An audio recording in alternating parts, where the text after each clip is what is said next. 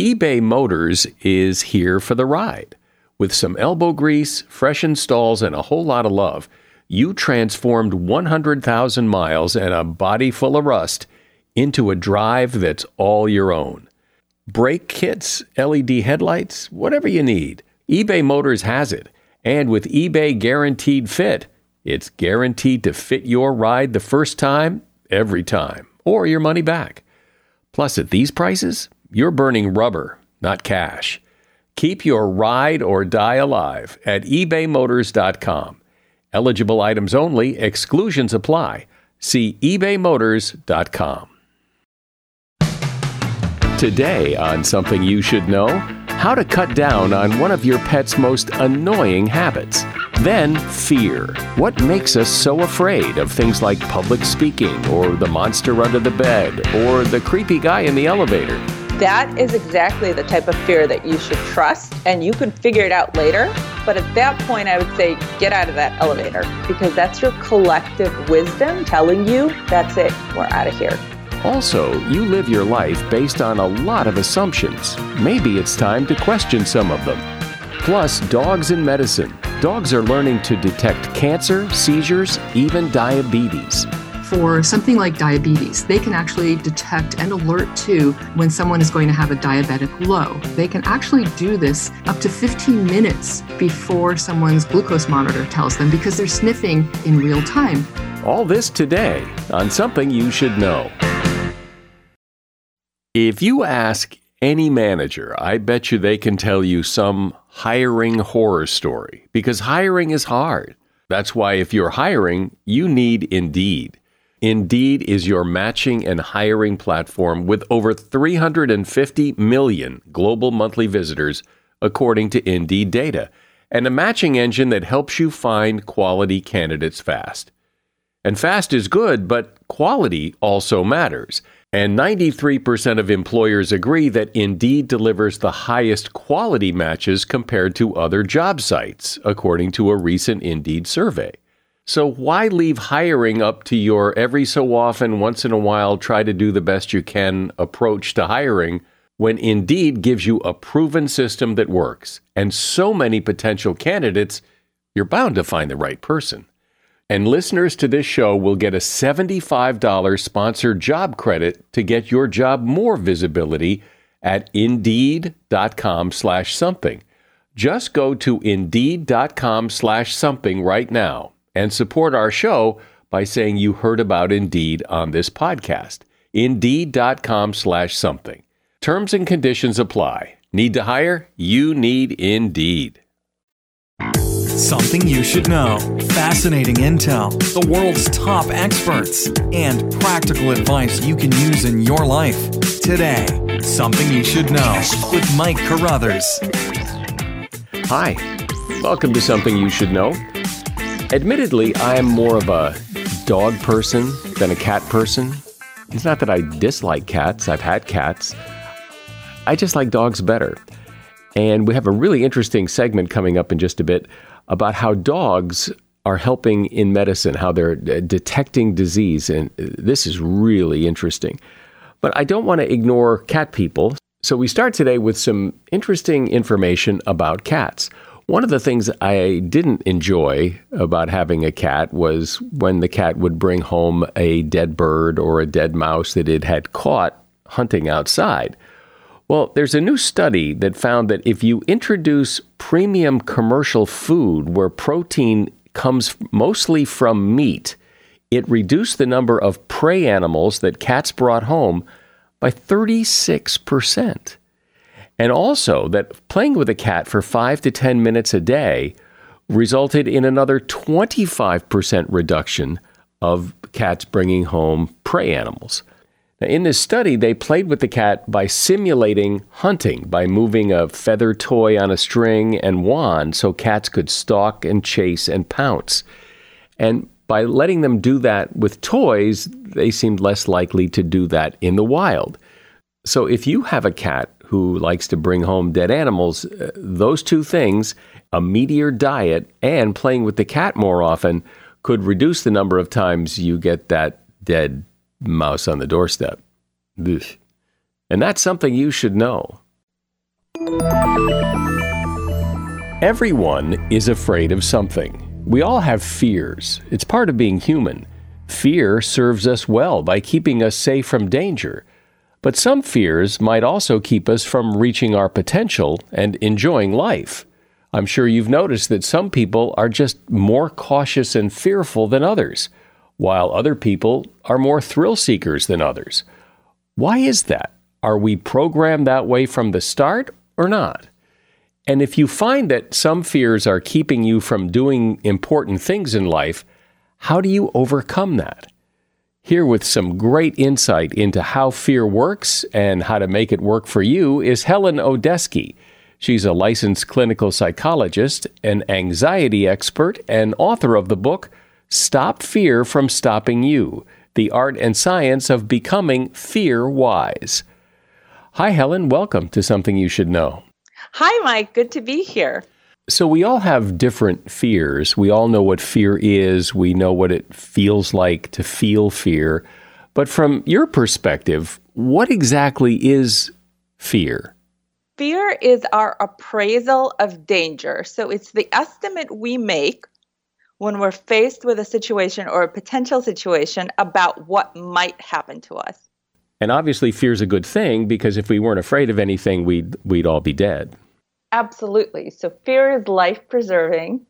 And so we want to be able to differentiate between the good fear, the fear that keeps us alive, and the fears that stop us from living the kind of life we'd like to live. And so where do fears come from? Are we is it evolution? Are we born that way or is it the result of life experiences or what? Yeah, so I think it's a part evolution. We have a part of our brain called the amygdala, which is our internal alarm system. And like any alarm, it's prone to false alarms. So it'll go off and make a giant noise inside our head and our bodies about something being dangerous. And when that happens, unless we literally think through it, if it's not an actual life threatening danger, we have all the sensations of a life threatening emergency built right in.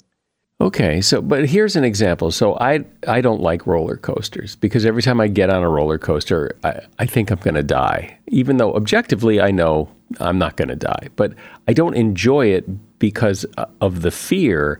Uh, whereas some people can go on a roller coaster and that same experience makes them happy, which which I can't possibly understand. So sometimes the sensations that are produced are very similar to excitement. And if we label it as a welcome sensation, then our emotions tend to follow. So if you go into an amusement park with the idea, this is probably, if it's not going to kill me, it's going to emotionally scar me, you're going to feel that dread and you won't have an enjoyable experience. However, if you go in there, like a lot of teenagers do, saying, I've really been looking forward to it, it's summertime, let's go, and they welcome that sensation of their stomach dropping, then you're going to really feel exhilarated at the end of it. And so, why are some people one way and other people my way? Is it perhaps it's some horrible experience we had, or so, so, something, or or are we just wired differently, or I mean, is there a fear? Is there a fear spectrum, and we're just kind of naturally on it somewhere just because it's who we are? Exactly. There is a spectrum, and it is also related to your life experience. So if you think about it as our constitution, our nature, we are probably wired differently for the degree of risk taking. Some of us are just more cautious by nature. So every time we go into a situation where something might go wrong, we might look at that roller coaster and say, hmm, I wonder what time the last time somebody fell from this thing, or when was this inspected. If our mind is generally wired that way, that's our constitution. However, some people have had negative experiences. Maybe maybe you went on a roller coaster when you were a little kid and you really hated it or you got really sick and so that experience is invoked every time you go unless you have a series of positive experiences to counteract that. So that spectrum that you talked about that that we're all on, and and you know, I know some people who are, are extremely cautious, and other people who are not really cautious. They're more thrill seekers. does it tend to apply to different parts of life? Or if people are cautious, they're cautious in most things, and thrill seekers are more thrill seeking in most things? Or is it very individual depending on the situation? This is a really good question. I'll, I'll try to tease this out. So, fear for some people is a constitutional trait. So, they are fearful in most situations. However, I have worked with people who are risk takers in most of their life and may have had an experience of anxiety where, in one area of their life, for example, public speaking, they tend to be very cautious and very afraid. So let's talk about the fear of public speaking because I think we've all heard those stories, the surveys of that fear of public speaking is a bigger fear than the fear of death. And you know, they repeat these surveys year after year, and it keeps coming back as the number one fear. Why? So, a lot of that is what we pin onto public speaking. A lot of us have somehow grown up thinking that this is something that you have to be able to do and execute really well to be liked and to be accepted and to be considered a worthy human being. And so when we can't do it, we start feeling unworthy and less than. And so it's self protective to say, uh oh, maybe there's a way to get out of this. So I don't have to look less than or feel less than or not be accepted or feel rejected. But it does sometimes seem when you can't get out of it and you have to go through with it, a lot of people can't kind of buck up and do it, they sabotage themselves, which just reinforces the fact that they're that they're they didn't do a good job and now nobody accepts them and they've failed. Yes, and and I would say a lot of that is because they're in such an anxious state that they're better off taking a few minutes to calm their system down and re-engage. And there's all sorts of tricks that we can talk about to do that. But bottom line is, if you are in the middle of a very high anxiety state, we're talking eight, nine out of 10, it's very hard to get fluent speech out. You're feeling lightheaded. You're feeling like your world's about to crash around you. Uh, and it's very hard to produce something that sounds coherent and interesting and relatable. And so, what are some of those tricks of the trade that, that will help people um, deal with that in the moment? So I think the first few minutes are really crucial. I think once people get into it, most of us are able to just go on and talk about the topics we need to talk about. So, one of the things that I like to suggest to my clients who are anxious is hey, start by asking a question. By the time your audience engages with you and you take the 30 seconds to a couple minutes that that takes, you're already engaging with them just by virtue of needing to listen and pay attention to what they're telling you. So you're taking the focus off of you. Uh, the other thing that, that I like to say is ask people or tell them simple things like how much you want to be there and how happy you are to talk about whatever you're talking to them about, because that's familiar to you. You know, introducing yourself, saying who you are, saying a little bit about yourself is very familiar. It's automated. It doesn't require much scrutiny. Right. You know who you are, so that should be pretty easy to talk about. It's pretty easy and it's pretty hard to criticize somebody just by telling you, hey, this is my name, this is what I do, this is where I'm from. So don't launch into the content, introduce yourself. And then my third thing that I would say is have a bottle of water. Nobody's going to judge you. If in, at some point in the presentation you say, excuse me, I, I need to get a drink of water. That slows you down paces you and lets you get right back in. So I want to talk about that fear that people have. You're walking down the street and somebody's coming at you the other way and you get that feeling something's not right here. Has it has mm-hmm. that been studied and is that a thing? That is a thing and that's actually a, a sign of danger that we teach people to pay attention to. Because if you're walking and all of a sudden you get that spidey sense, that probably is a real danger alert. But what could it be? And you should what, heed that. What could it possibly be? Just because someone is walking down the street at you and, and maybe mm-hmm. they look disheveled or they look, you know, in, in your interpretation, dangerous, yeah. it doesn't mean they are. That's true. However, what we know about fear is it's pre verbal. So if we're looking at using our fear wisely and being fear wise, what we're looking at is saying you don't need to justify why you're afraid in the moment. It's better to cross the street at that point and figure it out later. It could it could be your internal bias, but it could be your life preserving sense saying get out of there. And I would rather encourage for personal safety that you got out of there and then thought about why that happened versus you being put in danger because a lot of us have that internal dialogue of oh you're being silly. You, uh, you, you know grow up. You, are fine. Mm-hmm. nothing's going to happen.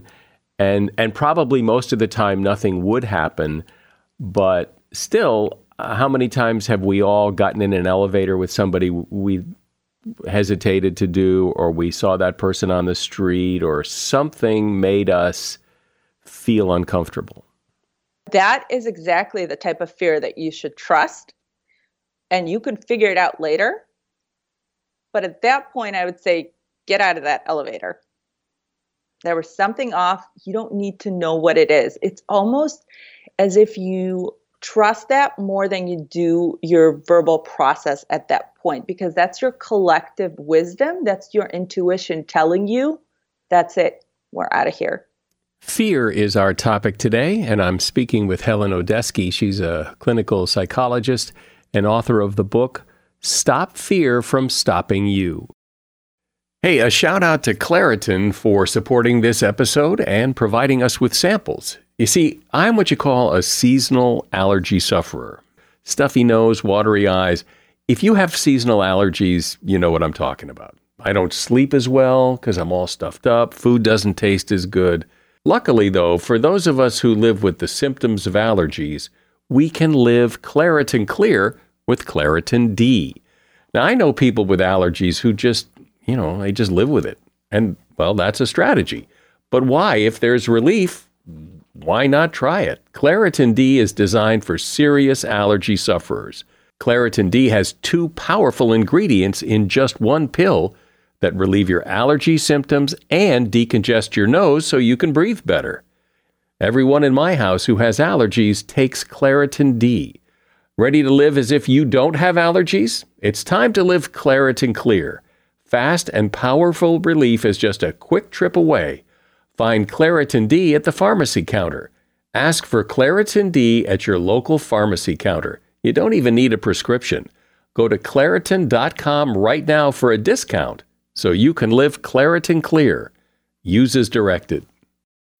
When you need mealtime inspiration, it's worth shopping Kroger, where you'll find over 30,000 mouthwatering choices that excite your inner foodie. And no matter what tasty choice you make, you'll enjoy our everyday low prices, plus extra ways to save, like digital coupons worth over $600 each week. You can also save up to $1 off per gallon at the pump with fuel points. More savings and more inspiring flavors make shopping Kroger worth it every time. Kroger, fresh for everyone. Fuel restrictions apply. So, Helen, talk about the fear of failure because a, a, lot of times people will use the fear of failure as the reason why they didn't try something because they didn't want to fail. Uh, so, is the fear of failure a real fear or is it just an excuse to use when you don't want to do something?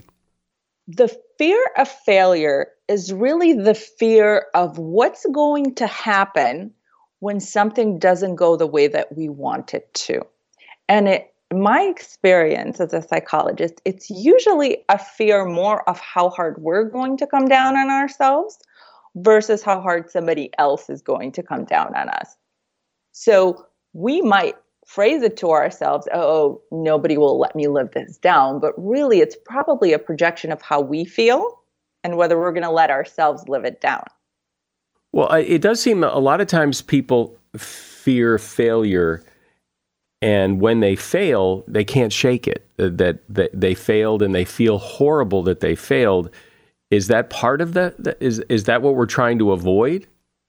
Yeah, we're trying to avoid that because that doesn't feel good. I mean, we all want to knock it out of the park every time, but we also know that even professional ball players don't usually have a rating of, of anything above 50%. So if you're looking at the Michael Jordans and the LeBron James, they don't dunk the basket every time. And so this idea that we have to is this myth that a lot of us walk around with. Let's talk about the fear of rejection. I think that's one that affects a lot of people. It keeps people from, you know, asking someone out on a date. It keeps people from asking for a raise. They, they don't want to get rejected, so they just don't. So, what's that fear? That's a basic self protective thing. So, we want to be around people, and this is a good rule of thumb actually, that are accepting of us. So, when we're around a lot of negativity or rejection, we tend to recoil. And if we've had those experiences, we tend to get self protective and avoid those situations. So, in order to overcome that, one of the things that I teach is that we have to start looking at rejection as not personal. So, someone may not be rejecting you, particularly if we think about dating. They've just met you, they don't really know you. So, whatever they're imposing on you probably has more to say about them than it does about you. And so, if you can find a way to look at those situations in neutral terms, so I'm just looking for somebody where it's a goodness of fit, where I feel comfortable, where they like me and I like them and it feels easy, then I think you depersonalize it from that self talk that we get often, which is, oh, they didn't think I was good looking enough, or they didn't think I was smart enough or funny enough, or all those those tapes that start playing in our head. So one of the the interesting fears that that really is seems like a colossal waste of time is the fear of what other people think of you because uh, you can't make everybody happy and why should you try? But still you know many of us worry about that. We want to be liked. We want people to think well of us. And and why is that so well i mean it's obvious why it's important but but it, it does seem like kind of a waste of time uh, it absolutely becomes a waste of time. And it is important because if you think about it from an evolutionary standpoint, if you weren't accepted, you lost resources. You couldn't get access to food, shelter, or a suitable partner so you could reproduce. So you really had to think about that and make sure that you fit in with the group. Now, a lot of us take it to the extreme and start worrying about what people might think about our hairstyle or our choice of, of job or even what what what type of car we have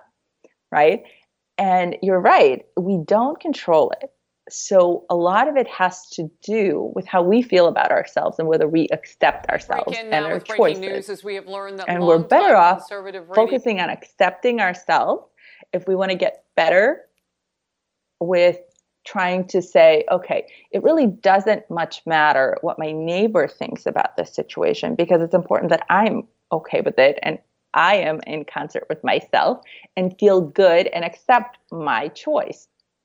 One of the things that is interesting to me about fear is that if you look back at all the things you've been afraid of, whether it's, you know, monsters under the bed or, you know, whatever, almost none of them were worth being too upset about. Uh, so, so obviously, some would be, but it's it's like mm-hmm. we don't really learn from that. That that life isn't necessarily as fearful as we think it is, but it doesn't ch- typically change our behavior. We still act that way.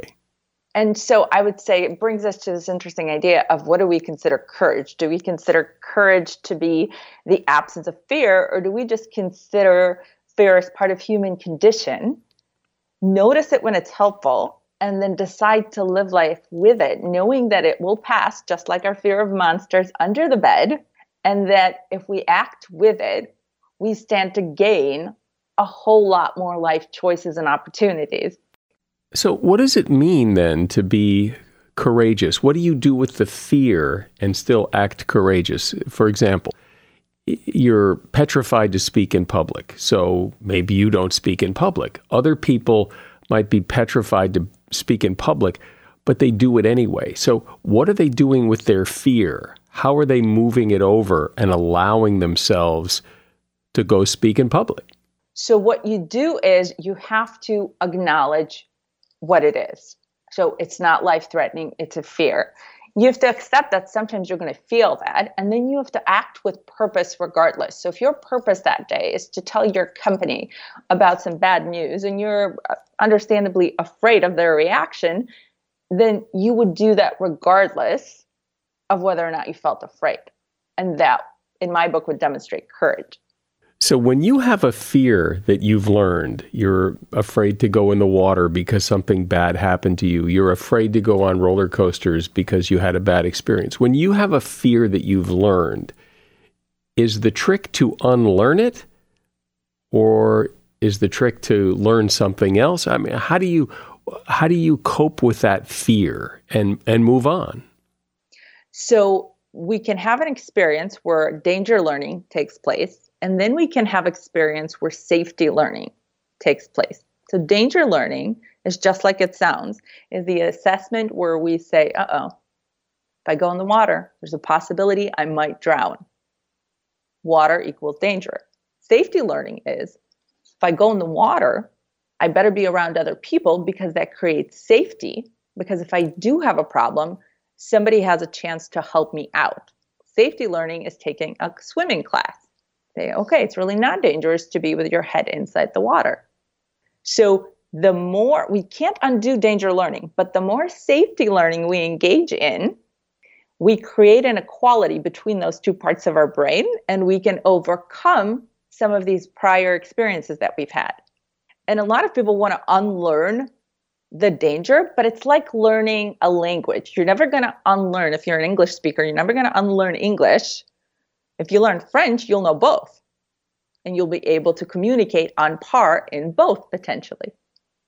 I don't know if you can answer this or if there's been research that that you know off the top of your head, but that spectrum that we were talking about before, mm-hmm. is there yeah. a, a, sweet spot where most people are? Are most people kind of fearful? Are most people not very fearful? Do you, do you get a sense of that? I mean, obviously, the people you talk to are probably fearful, or they wouldn't be coming to see you. So, you probably have a skewed view, but is there research yeah. on this? There's research on what's called the big five traits, one of which is openness to new experience, which you can look at as risk taking. And, and that trait, those big five traits, stay stable over a lifetime. Now, there's a range within them, but we tend to have a spot there. You know, I wonder overall how people feel about their fears. And what I mean by that is, for example, as I said in the beginning, you know, I'm afraid of roller coasters. I don't like them. And I don't have any big desire to change that, that I'm perfectly fine with that fear. Mm-hmm. Yeah, so that's where again brings us to self acceptance. As long as you can accept that it's okay to be who you are and play to your strength and maybe tweak some skills that you're hoping to expand, you're in pretty good shape. Well, as I listen to you talk, it, it, it's so interesting how fears are so important in the sense that they they keep us safe, they keep us out of harm's way, and yet if we're not careful, we can let fears kind of keep us from life. And it's important to understand the difference and how to manage those fears. My guest has been Helen Odessky. She is a licensed clinical psychologist and author of the book Stop Fear from Stopping You The Art and Science of Becoming Fear Wise. And there's a link to that book in the show notes. Thanks, Helen. I appreciate your time. I appreciate your time as well. Thank you for having me on. As a listener to something you should know, I can only assume that you are someone who likes to learn about new and interesting things and bring more knowledge to work for you in your everyday life. I mean, that's kind of what something you should know was all about. And so I want to invite you to listen to another podcast called TED Talks Daily. Now, you know about TED Talks, right? Many of the guests on Something You Should Know have done TED Talks. Well, you see, TED Talks Daily is a podcast that brings you a new TED Talk every weekday in less than 15 minutes. Join host Elise Hu. She goes beyond the headlines so you can hear about the big ideas shaping our future. Learn about things like sustainable fashion, embracing your entrepreneurial spirit, the future of robotics, and so much more. Like I said, if you like this podcast, something you should know? I'm pretty sure you're going to like TED Talks Daily. And you get TED Talks Daily wherever you get your podcasts. If you're a dog person, you're going to enjoy this next conversation.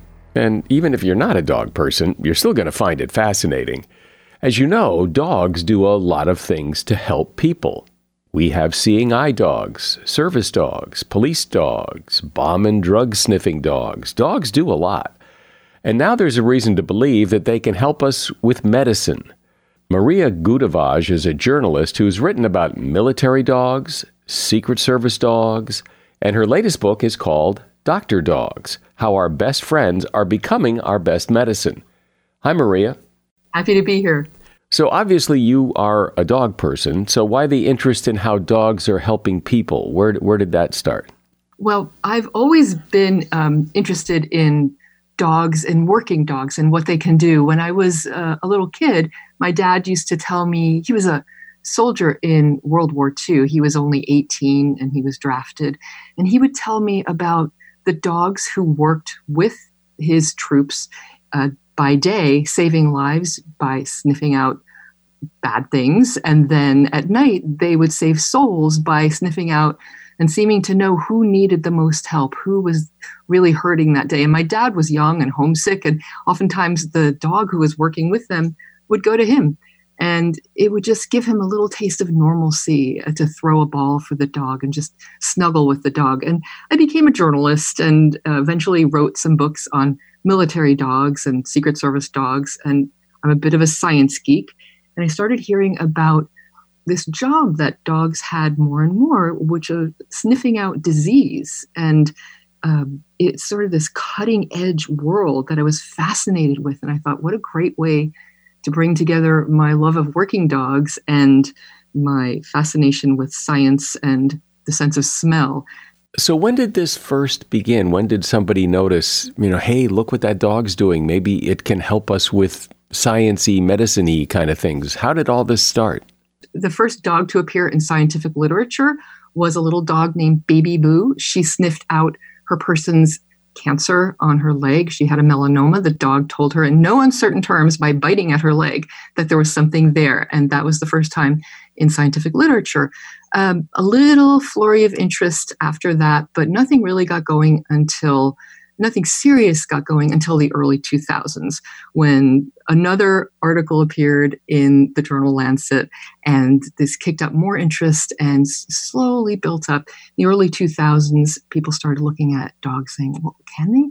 What can they do? Can they detect they can detect cancer. Can can we have them? Can we figure out these freelance dogs seems to be tell, seem to be telling their people you've got cancer. There are all these anecdotes about people who say their dogs told them. So science started looking into it in a much more rigorous way. And that would be you know, about 15 years ago, up to 20 years ago, and for all kinds of diseases. And it's just slowly progressed. And now it's really taking off just in the last few years. More universities and really great training centers are getting involved in, in very uh, rigorous scientific work with dogs who are actually really happy to do the kind of work we're asking them to do. And so, what is it that dogs are doing? Dogs smell a lot of things. That's kind of what they're known for. How are they di- differentiating disease and how do they know? And how do they then say, hey, this is cancer you've got? And how does, what's going on? Okay. So, dogs have to be specifically trained for the disease we're asking them to sniff, just as bomb dogs have to be trained on the explosive sense and narcotic dogs, we can't just say to a dog, can you just sniff out whatever is going on with the person? For something like diabetes, they can sniff out, they can actually detect and alert to when someone is going to have a diabetic low, for instance. And that's super important. They can actually do this up to 15 minutes before someone's glucose monitor tells them because they're sniffing this drop in real time. Now, we don't know, scientists don't know what they're sniffing in any of these cases. There are these volatile organic compounds, which are chemical substances released into the air. Scientists are trying to figure out what makes up the scent of someone going into a diabetic low or certain cancers that dogs are being asked to smell in laboratories. But how they do it, let's just talk about diabetes. is they take samples from lots and lots of people. Um, uh, in diabetic lows. And then they'll take samples, let's say sweat samples from the back of your neck. You know, right now they could rub the back of your neck with a cloth and put that in the freezer. You'd be a control. Um, I did this actually. And um, other people with diabetes would be tested while they're in a diabetic low and they would have these different things. The dogs will be in, um, in a little setting where they are asked, okay, well, here, here are these little things. They're, they're hidden in these ports and they'll have the dog sniff each port. And if a dog has any kind of change of behavior at all with the one that we want them, in this case, the diabetic low, they get a reward. They get a treat, a bounce of a ball, and they, the dog learns that, oh, this scent is different. And eventually they come to be able to establish over many, many samples that this is what they're being asked to sniff. So a dog can't detect all kinds of diseases. Uh, some dogs have been asked to detect a few different ones, but they're really, really trained to detect one thing. They're specialists, just like doctors are.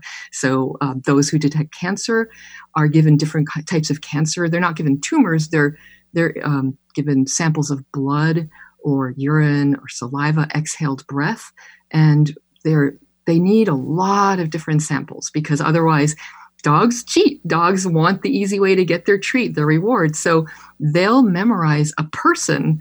They'll say, oh, that's Fred. Oh, yeah, Fred. Fred, he's the one I always get a reward for instead of the smell of cancer. And so scientists are working to find out what the chemical signatures of all these diseases are. And we're hoping that dogs will be able to tell people what this is. And it's just a matter of working back and forth.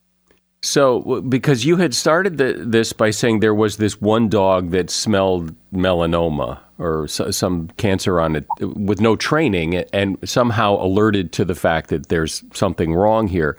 But that's not what really happens. What really is going on is they're being very specifically trained.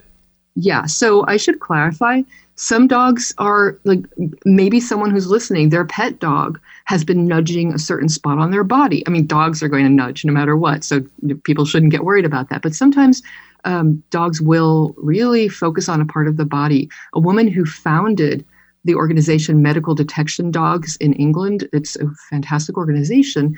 Uh, her dog had been insistent pressing on her chest uh, all the time, nudging her, even pawing at her. And she finally got checked. She had breast cancer. And so that is, it is rare, but some dogs can tell that something is off.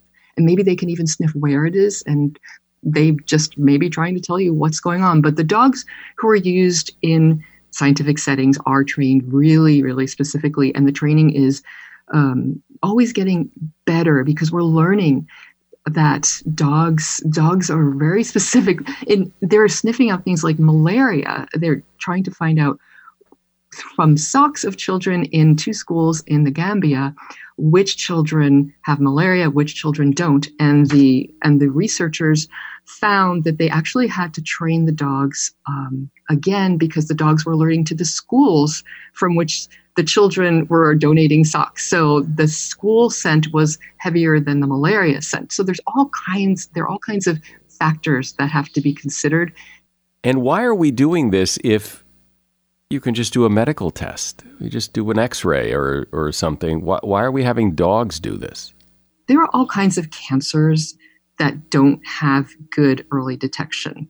For instance, ovarian cancer, I unfortunately have this in my family. My mom died of ovarian cancer, and, and, several aunts have perished from this. And so there's nothing, there's no gold standard for ovarian cancer as far as early testing before symptoms. They're, the symptoms are so quiet.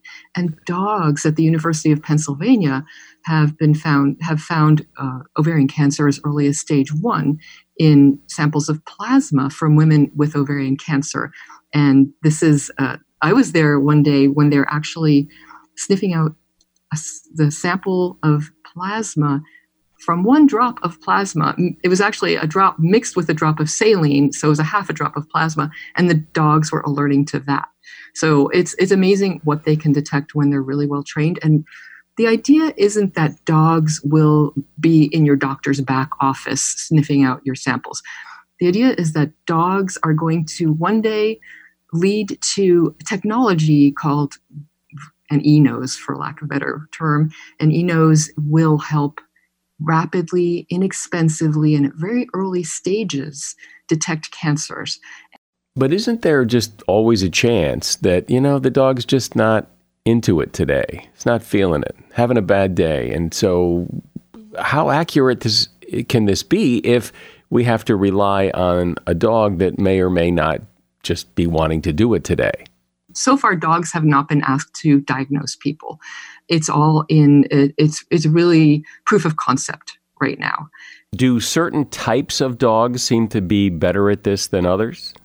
Actually, that's a great question because there have been typically you'll see Labrador retrievers, German shepherds, um, dogs who are often used in all kinds of as working dogs in the military and police dogs and guide dogs. But it turns out that a lot of different dogs are really good at this. I actually saw a dog detecting Parkinson's disease up in Washington state recently.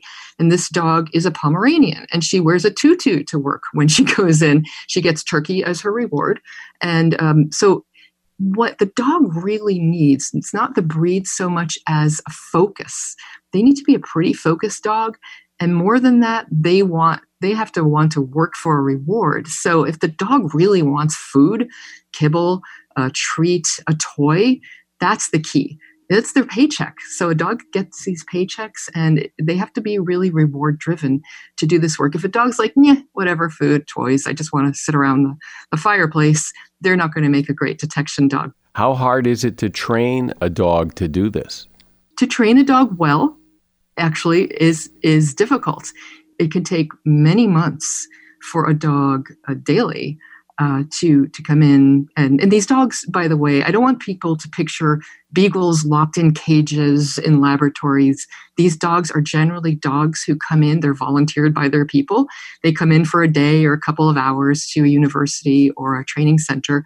And um, they work they as i was saying they they have to get to know this scent and they have to really make sure they're on that scent directly. And it can take it can take months and then dogs can be fooled by sometimes they're sniffing out the person the the, the skin that falls off. We, we shed you know so much skin so many skin cells every second. Some dogs have found been found to alert to the person who put the sample together. So they have to be really careful so the dogs aren't sniffing out the wrong things. It's really a matter of us learning what we need to do because the dogs will sniff out and tell us about what we ask them to do. And so, what's the future timeline of this? I mean, how, uh, when does this actually become really, really practical and useful, if ever? Some people, guardedly optimistically, are saying it could be as soon as five years, which I would love. You know, with with my skin in the game uh, of ovarian cancer, uh, others don't dare have a timeline, and that's that timeline is for um, not necessarily everyone being able to have access to this through their doctors, but through the initial testing of these kinds of e noses for people. So I know I've heard before, and I imagine many people have this idea that there's been some research dogs can maybe smell cancer. There have been anecdotal stories in the news about that. But how else are dogs involved in human medicine? Oh, many ways. In fact, the dogs are trained, we talked about diabetes already. The dogs are trained on illnesses like seizure disorders. Until recently, researchers thought no no people who have seizures don't don't have a scent there's no change of scent dogs dogs admittedly even to them seem to alert get nervous before their people would have a seizure and they thought it was they were detecting something going on with the brain some change of heartbeat or something. But recently there has been a scent uh, um, associated with pre-seizures. And also dogs have been trained on the scent of someone in seizures. And yes dogs can smell seizures. Again we don't know what they're smelling but their sense of smell is so incredibly good so it really seems like, in terms of training dogs to smell things, really the sky's the limit. As we learn more about what these dogs can do, they're they're being used more and more different ways. There are people who have uh, who faint, who who lose consciousness out of nowhere. There is a a woman in um, in England who went to meet the queen, and she had this. It, she was part of the medical detection dogs contingency, and the, the queen and uh, and Camilla and others are are big fans of these these doctor dogs. And so there was a demonstration and this woman was there with her dog and her dog started alerting to her during the demonstration at the buckingham palace stables horse stables. And and this woman was crestfallen because she wanted to be there while the queen was watching the dogs do what they did but she went she lay down she lost consciousness. She came back. She was shaky and typically uh, just in in a really bad state afterward but at least she was not fainting in front of the queen.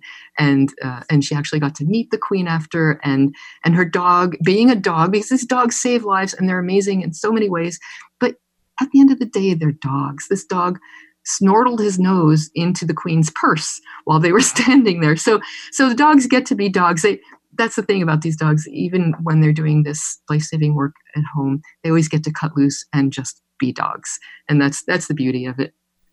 Wow.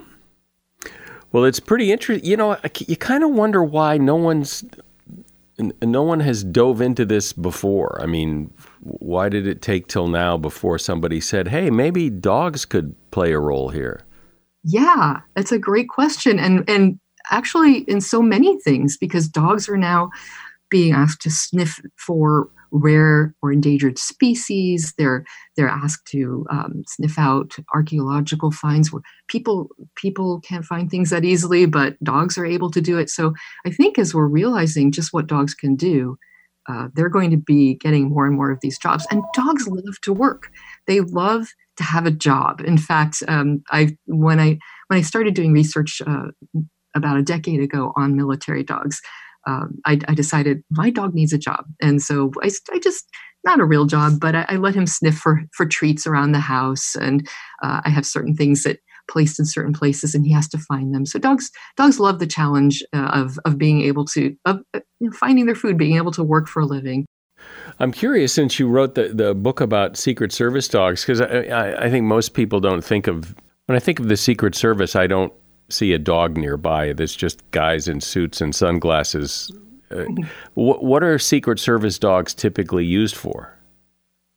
Yeah, well, if you go to the White House, there are dogs you will see in front of the White House on Pennsylvania Avenue, and they are floppy ear dogs. They call them friendly dogs, and they're there to sniff for people with explosives. So they look they, they're not the kind of dogs like Belgian Malinois or German Shepherds with the pointy ears, where people will kind of go around them to to get away from them. They're just these affable, friendly dogs, and but they do a really serious job, and they're they're able to track explosives to track people with explosives and so that's a job that's actually in the public eye and a lot of people see there there's a character named Rhodey who's out there and and he i mean they're just they're all characters who work there you have to be able to to really brave the crowds and and be tough about it and friendly at the same time.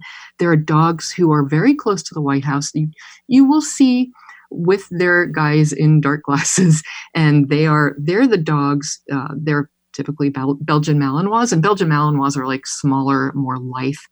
Um, really badass German shepherds, and they're there uh, to protect the White House. So they're closer to the White House. They're with um, they're with the guys who will tackle anyone who tries to get close to the White House. And then if you visit the White House, there are dogs you won't see who are there to to sniff you as you go in. So there's a room, and you go into this one room as you're being screened, and you're asked to stand on these two little yellow footprints and um, and then you go and a dog has just sniffed you and uh, given you the thumbs up that you don't have an explosive and you can continue. And everywhere the president goes there's a dog. There are dogs to screen everywhere. They're so well trained and the dogs of the secret service have absolute specialties. They either sniff for bombs or they you know, they go after bad guys and um, in the military a lot of dogs do both but in the Secret Service, because they're protecting the highest office in the world, they're specialists. And what about a really good story about how the dog saved the day? Back in, ooh, I don't remember the year right now, but um, 2014, I think.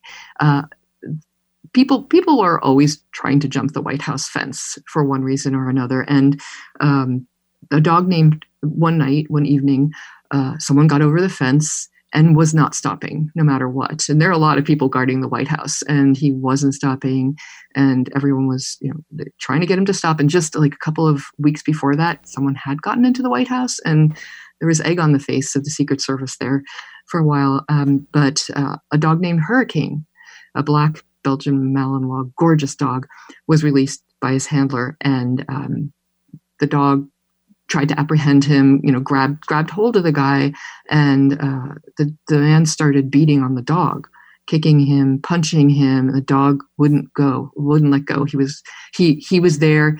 Uh, his handler tears up. This big tough guy tears up when he thinks about what his dog. He said, "My dog would have given his all." To hang on to that guy. And, and they were able to apprehend him, and, and no harm was done. Uh, but Hurricane was a hero. They, they really needed a hero at that time. And he's actually, um, I'm still in touch. Hurricane is happily retired now, and he, he didn't suffer um, any bad wounds. He, uh, he really wanted to keep working that night, but they took him to the vet and made sure he was okay. He just had some contusions.